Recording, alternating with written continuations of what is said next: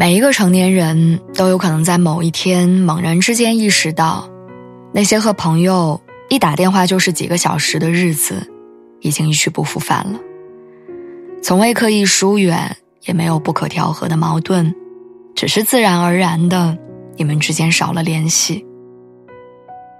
可似乎那并不影响我们的生活。越长大，我们对于友情的需求会变得越来越少。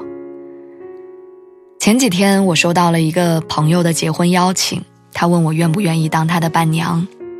我们顺着这个话题聊了很多，从他跟男方的结婚到工作的变动，从生活的琐碎到近期的趣事。那是我们大半年来第一次聊天，恍惚之间仿佛回到了大学的岁月。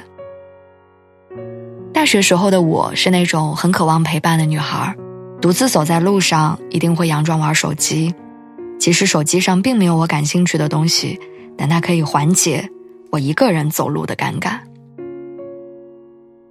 大学时候的她是那种害怕孤独的女孩，表面看起来大大咧咧，跟谁都能聊上几句，但内心敏感细腻。我们是形影不离的朋友，会彼此分享遇见的人和发生的事儿，甚至连我家的小狗生了几只崽儿，她都知道。她拿不定主意的时候会询问我的意见，我碰到恋爱难题的时候会向她倾诉心事。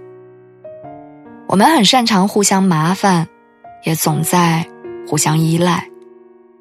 我曾经一度认为，如果真的存在一个能够讲述我一生的人，那这个人一定是他。毕业之后，我选择北漂，他留在家乡。分开的时候，我们约定好要做彼此的伴娘。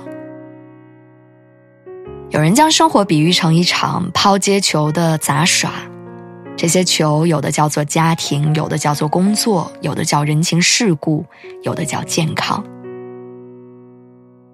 步入社会的我们在各自的圈子里忙碌着，忙着立足社会，忙着成为更好的人，忙着让那些球都不要落地。生活中有太多没有办法两全的事情，推掉朋友的见面比推掉重要的商务旅行要容易。好不容易有了休闲时间，会觉得睡到自然醒比跟朋友聊天更重要一些。听起来是一件很残忍的事情，但仔细想想，朋友是不会陪伴我们一生的，他们不可能永远绕着我们打转，为我们出谋划策。我们必须学会成熟地面对生命。我发现自己在不知不觉当中已经成为了厉害的大人，当初渴望陪伴，现在不再依赖。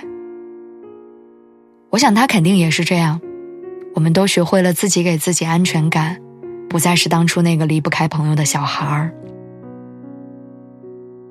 童年时候的友情是以寻找玩伴为特点的，青春期的友情是以互相占有为特点的，时常出现嫉妒、占有欲很强的表现。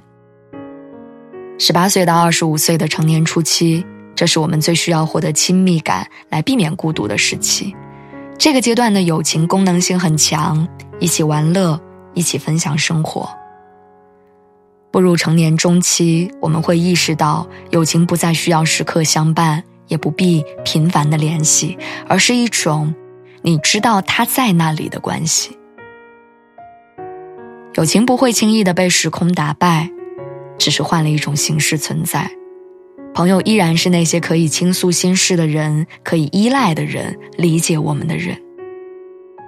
哪怕两个人联系的频率下降，哪怕不能第一时间知晓彼此的近况，但我们仍然不会错过那些重要的人生节点。